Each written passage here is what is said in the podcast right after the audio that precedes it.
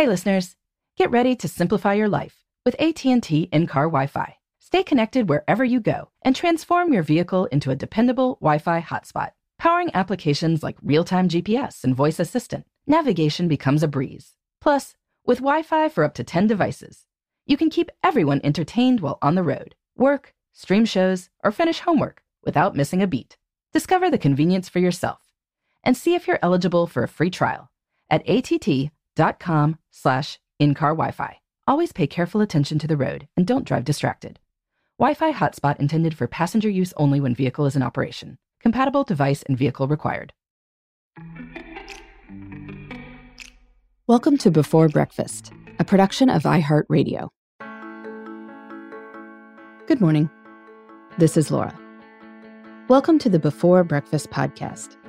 Today's tip is to keep unhelpful feedback to yourself. When a roommate or partner or kid performs a task, you're best off thanking them rather than critiquing how they did it. In other words, if it's done, it's right. Now, I know my listeners, and if you are listening to this podcast, I'm betting that you have a clear vision of how you want your household to run. You have high standards. You value efficiency. You've no doubt thought a lot about logistics and the best possible way to do things. But right now, you may have more responsibilities and less help at home than usual. If grocery shopping or other household tasks felt like a black hole of time before this year's pandemic, well, they may be even more time consuming now. So, with increased demands and a challenging environment, we need to be realistic about what we can do and sensible about how we share responsibilities. A lot of households have rethought chores, and I think that's great. Of course, there's an inevitable side effect. After reallocating chores, your partner, kids, or roommates may be responsible for tasks that, well, in your opinion, may not be done perfectly. You may be tempted to coach them on how to fit the most dishes in the dishwasher, or you may be inclined to demonstrate how to fold shirts. Your partner might mix up the order of the activities in the bedtime routine, and you might want to remind him of your correct order. But don't, because if it's done, it's right. If something happened to you, your family would probably figure out how to run the household in your absence. So let them do their part in contributing to the household you share. Now, I know that sometimes this is easier said than done, but there are lots of ways to think about how other people do the work. Sometimes a task performed wrong may be a result of different assumptions. If you put milk on the grocery list, you may know that that usually means a half gallon of 1% organic milk. But if the person doing the grocery shopping comes home with a gallon of conventional skim milk, well, so what? You'll drink it. Next week, you can be more precise on the grocery list. But in the meantime, try to appreciate their work grocery shopping. If your kids legitimately need help or coaching on new chores they've taken on, great. Offer help. But don't underestimate what they can figure out for themselves. If you're inclined to get involved, give your child some agency by letting them choose your role. Would it be helpful if I showed you how I wash baking dishes with food stuck on, you might say? Or, if you want suggestions for what temperature to use for any of the laundry, just let me know. That way, the responsibility is your child's, and you're a resource. They have the autonomy to accept or decline your help.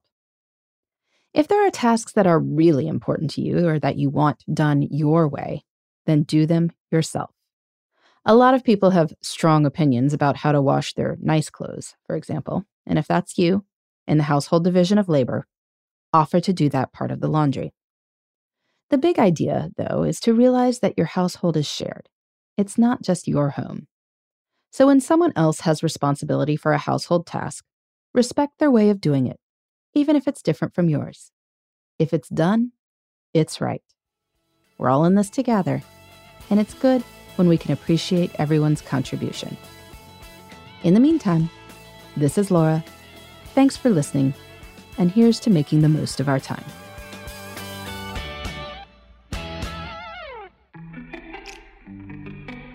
Hey, everybody. I'd love to hear from you. You can send me your tips, your questions, or anything else. Just connect with me on Twitter, Facebook, and Instagram at Before Breakfast Pod. That's B E the number four, then breakfast, P O D. You can also shoot me an email at Before Breakfast Podcast at iheartmedia.com. That before breakfast is spelled out with all the letters. Thanks so much. I look forward to staying in touch.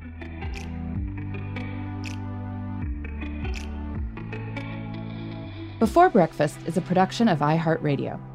For more podcasts from iHeartRadio, visit the iHeartRadio app, Apple Podcasts, or wherever you listen to your favorite shows.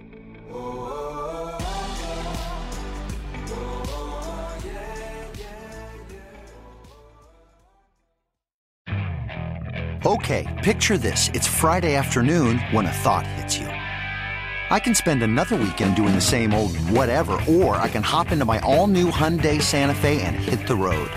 With available H track, all wheel drive, and three row seating, my whole family can head deep into the wild. Conquer the weekend in the all new Hyundai Santa Fe. Visit HyundaiUSA.com or call 562 for more details. Hyundai, there's joy in every journey.